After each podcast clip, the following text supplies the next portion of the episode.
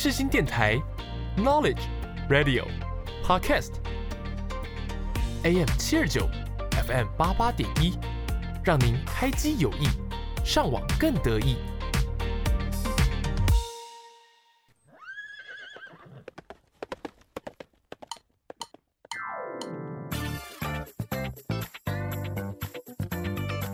欢迎收听世新报马仔。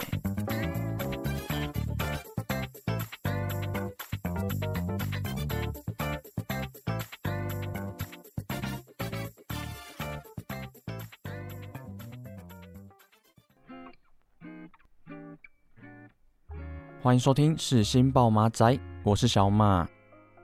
今天呢，一样也是延续上礼拜的主题。就要来跟大家分享日本必买必逛的旅游资讯，因此希望透过今天的节目，都可以让大家有不一样的收获。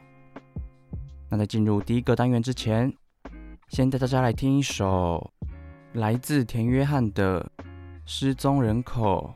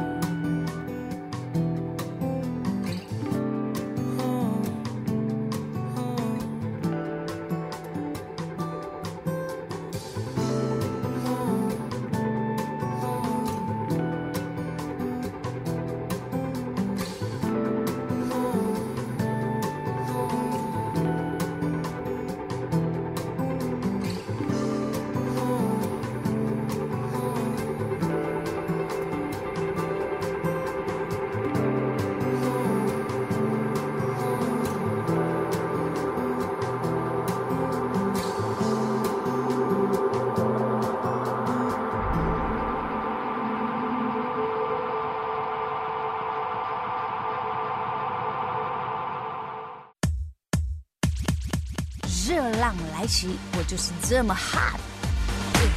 舞池里的热浪。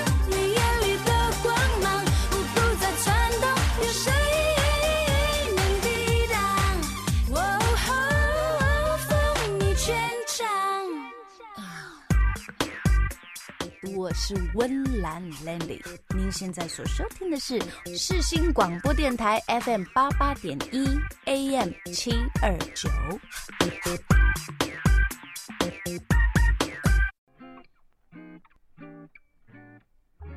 欢迎收听疑难杂症诊疗室。今天和大家分享的是东京必买必逛的旅游景点。像上一集主要是分享住宿还有交通的部分。那这一集的话，就要来跟大家分享我自己非常推荐的美食景点。那比较特别的是，今天呢，主要会以东京四个不同的区域来做介绍。首先，第一个要分享的是表参道。那谈到表参道，真的可以说是东京的精品街。像大家只要从地铁站出来，其实马上就可以看到非常多的精品服饰。像知名的 LV、香奈儿，真的也都是应有尽有。那我自己觉得蛮特别的是，其实啊，这些高档的品牌全部都位列在马路的左右两旁，所以来到表参道的话，就只要沿着路走，就可以看到一整排满满的精品服饰。那这也是在台湾比较少见的。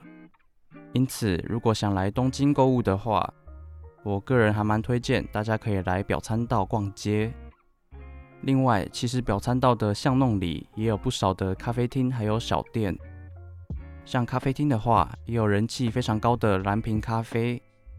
所以我个人真的蛮推荐大家可以到巷子里来寻宝踩点一下。接下来第二个要推荐给大家的地区就是元素。那老实说，元素其实就在表参道的旁边。所以从表参道沿路漫步，那很快的也就可以来到元素。那谈到元素的话，真的也是一个非常好逛、好买的地方。像大家所熟知的竹下通，其实也是元素里非常热门的商圈。那竹下通真的也可以说是年轻人的购物天堂。像当地就有贩售年轻人所喜爱的平价服饰、偶像明星的周边。甚至呢，也有时下流行的潮流单品。所以到东京旅游的朋友，如果想了解日本当地在流行什么，其实啊，只要走到竹下通里，很快的也就可以找到答案。那元素除了购物的部分，其实啊，也有不少的美食店家，像近期非常热门的拉面店阿福利，其实啊，在元素当地也有展店。那距离 JR 车站大概也只有五分钟不到的路程就可以抵达。那我自己蛮印象深刻的是，这间店的排队人潮真的非常多，就连下午冷门的时间也是大排长龙。那餐点的部分，我个人觉得最特别的就是柚子盐口味的拉面。相较于多数的店家，其实阿福利是选择比较清淡爽口的汤头来熬煮。所以吃起来真的也是别有一番风味。像这次到东京，我自己也有特别到池袋的无敌家拉面来朝圣一下。那这两间拉面，我个人会比较喜欢阿福利的柚子盐口味。那虽然无敌家在日本也算是一间人气数一数二的拉面店，但是我个人觉得它的汤头对我来说会太过浓郁。所以吃完以后也会觉得特别的口渴，但相反的，我觉得阿福利的柚子盐口味就会显得比较清淡爽口，所以也会让我愿意想再去排队品尝一次。但其实每个人的口味都不一样，所以我个人也蛮推荐大家可以到东京去品尝一下这两间不同风味的拉面店。那分享完美食的部分，接下来元素还有一个蛮特别的景点，那就是历史非常悠久的明治神宫。那明治神宫里其实就供奉着日本以前的天皇，所以也可以说是日本当地非常重要的神社。那这里再分享一个冷知识给大家，就是啊，谈到日本的神社，大家应该都会先想到要去抽个签，来看看未来的运势吧。但比较特别的是，其实明治神宫里的签是没有区分吉还有凶的，所以这也是跟其他神社比较不同的地方。那像神宫里面，其实也有御守、鸟居，甚至呢也有日本酒桶的展示。所以，如果听众朋友有机会来日本玩的话，我个人也非常推荐大家可以到明治神宫来走走参访一下。那在分享完东京市区的美食景点后，先带大家来听一首来自周兴哲的《怎么了》。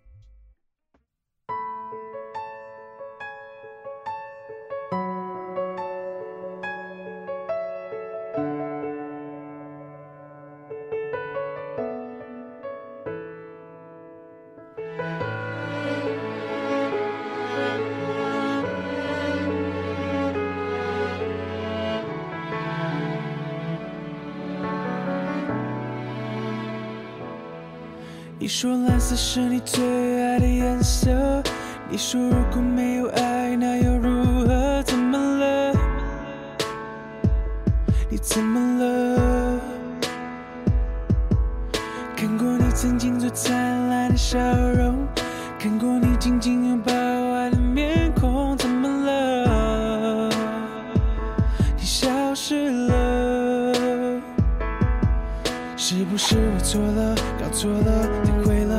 下着你，望着你走了，都回不去了，像从前快乐，怎么能轻易说要结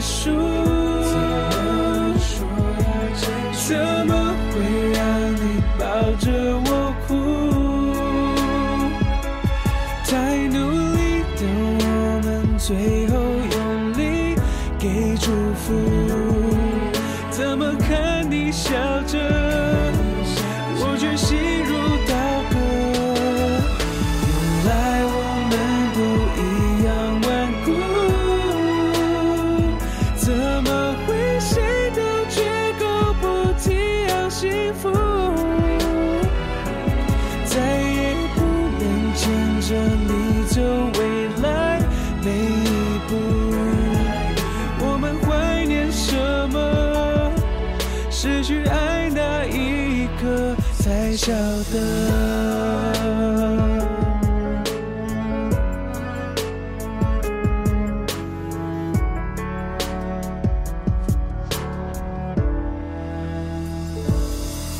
你说蓝色是你最爱的颜色。你说如果没有爱，那又如何？怎么了？你怎么了？看过你曾经最灿笑容，看过你紧紧拥抱爱的面孔，怎么了？你消失了，是不是我错了？搞错了？越爱着越痛着，苦笑着你走了，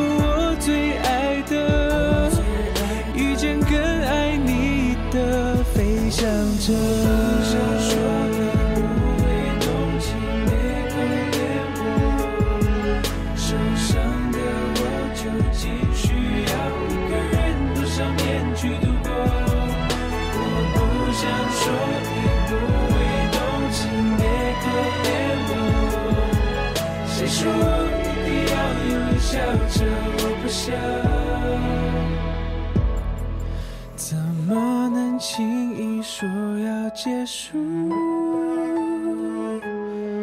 怎么会让你抱着我哭？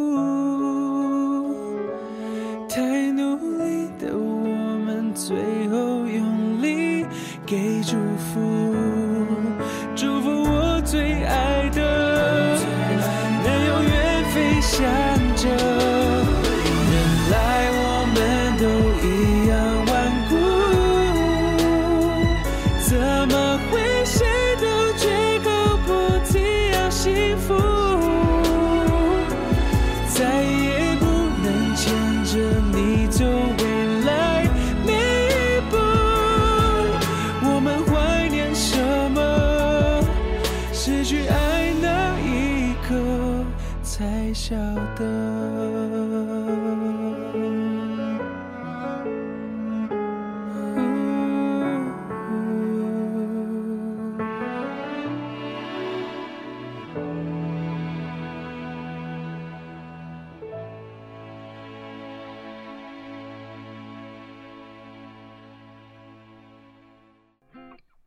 收听完歌曲后，接下来要跟大家介绍的景点就是河口湖。那谈到河口湖，真的算是我个人非常推荐的景点。那就是因为来到河口湖的话，其实啊就可以近距离欣赏到富士山。像这次出国旅游，我们家最大的目标就是要亲眼见到富士山本人。那我自己认为，从东京市区要搭车到河口湖，其实，在交通的部分是非常复杂的，所以如果是想到河口湖旅游的人，我个人真的非常推荐大家可以买富士回游券。那这张票券相较于其他的交通工具，我自己认为是最轻松也是最快速的选择。因为像我们这次要去河口湖，其实就有碰到买不到票的情况。所以也导致我们需要花非常多的时间在转车上面，因此这样来回也浪费了不少的时间。但如果是搭复式回游的话，其实就可以省下中间转车的时间。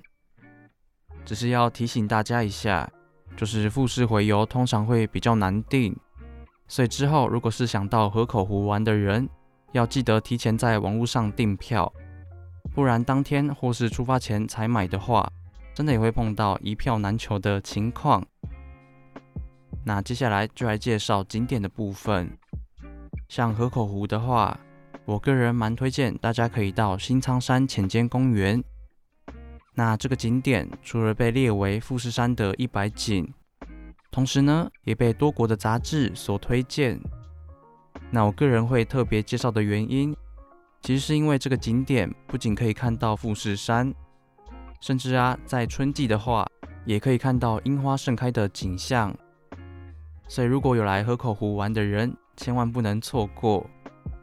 那这个景点还有一个蛮特别的部分，就是啊，当地有一个类似景观台的地方，就可以让游客在最高处欣赏到不同样貌的富士山。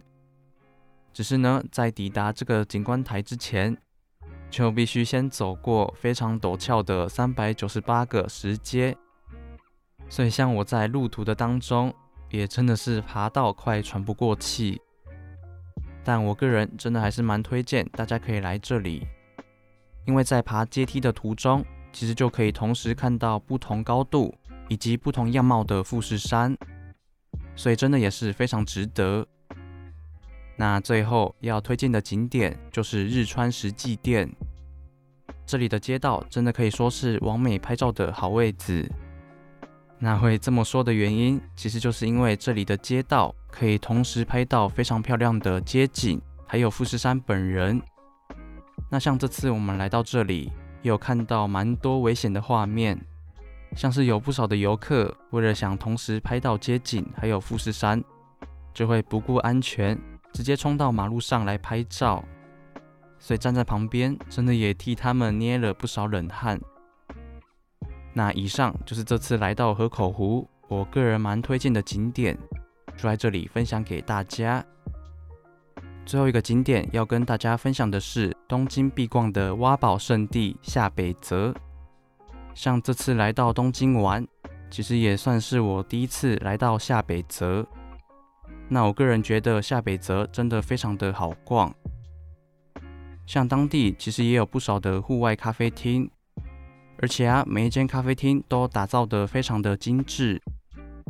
像这次来到下北泽，当地真的有非常多的古着店，那真的也是多到一天都逛不完的程度。而且啊，每一间的衣服真的也都非常多，像是衬衫啊、羽绒衣这些，真的也都是应有尽有。所以这次来到下北泽，真的也算是我第一次逛街，逛到不想再看了。所以如果是喜欢古着或是喜欢来挖宝的人，我个人真的蛮推荐下北泽这个地方。那以上就是四个我个人非常推荐的东京旅游景点。那我们休息一下，准备进入下一个单元。我们是原子邦妮。看着你十秒前更新的 Instagram，仿佛能看见我熟悉的笑脸，从没改变，恨不能让你心动，让你捕捉每个瞬间，让我孤单的世界重叠着时间，你在我身边。广播世界魅力无限，世新电台带你体验。你现在收听的是世新广播电台 AM 七二九 FM 八八点一。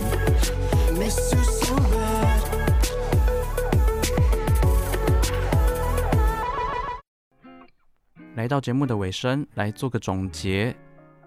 今天以旅游作为主题，和大家分享了东京必买必逛的旅游资讯。因此，希望透过今天的节目，都可以让大家有不一样的收获。那以上就是今天的节目内容，我们下周同一时间再见。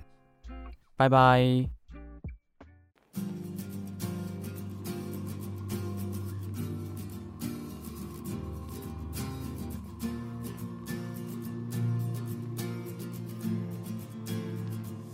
我知道此刻你也一样不甘心，不下心爱的人匆匆离去。为难你的泪水，我拼命擦去，才知道我心中你多了不起。看你